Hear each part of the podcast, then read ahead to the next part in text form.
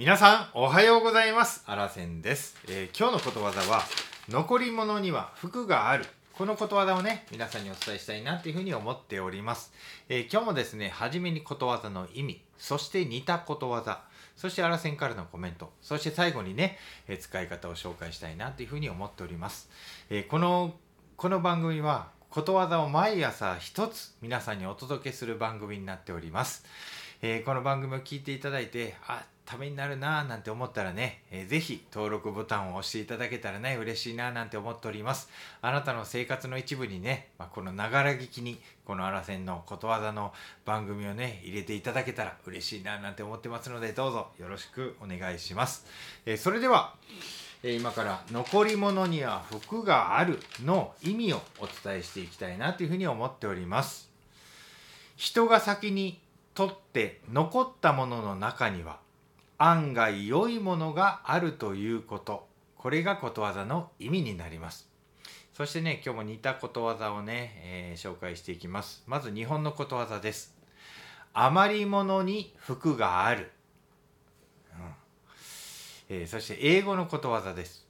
半端ものに幸福ありということでね、えー、はい、英語でもね似たことわざがありますよということになります。それではあらせんからのコメントです。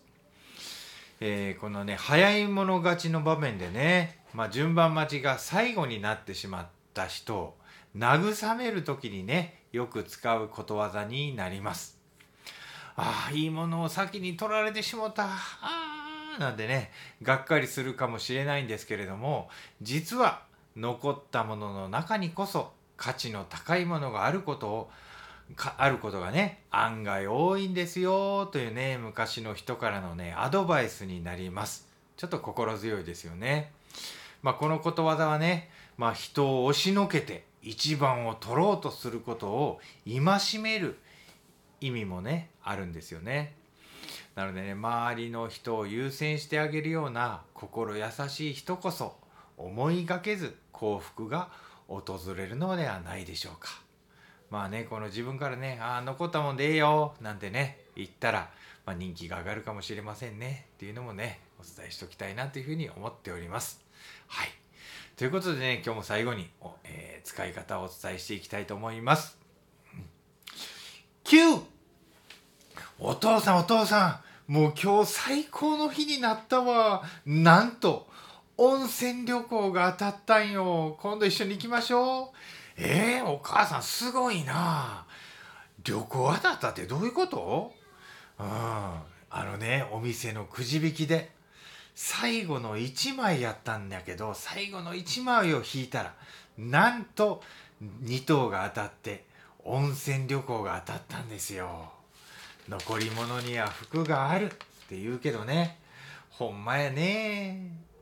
ちゃんちゃんとかいう感じでね使っていただけたらななんて思っております。それじゃあね、今日も一日のうちどこかでね残り物には福があるっていうねことわざをちょっと使ってやるぞみたいな感じでね意識していただけたら、えー、結局ね自分のね忘れられないことわざになっていくと思いますのでね、ぜひ使ってみてほしいななんて思っております。えー、この放送いつも聞いていただいてありがとうございます。今日もね朝から元気いっぱい頑張っていきたいと思います。いってらっしゃい。目の前のあの人の大切なあの人の心に火をつけて励まそうと思うのなら、あなたが燃えればいい。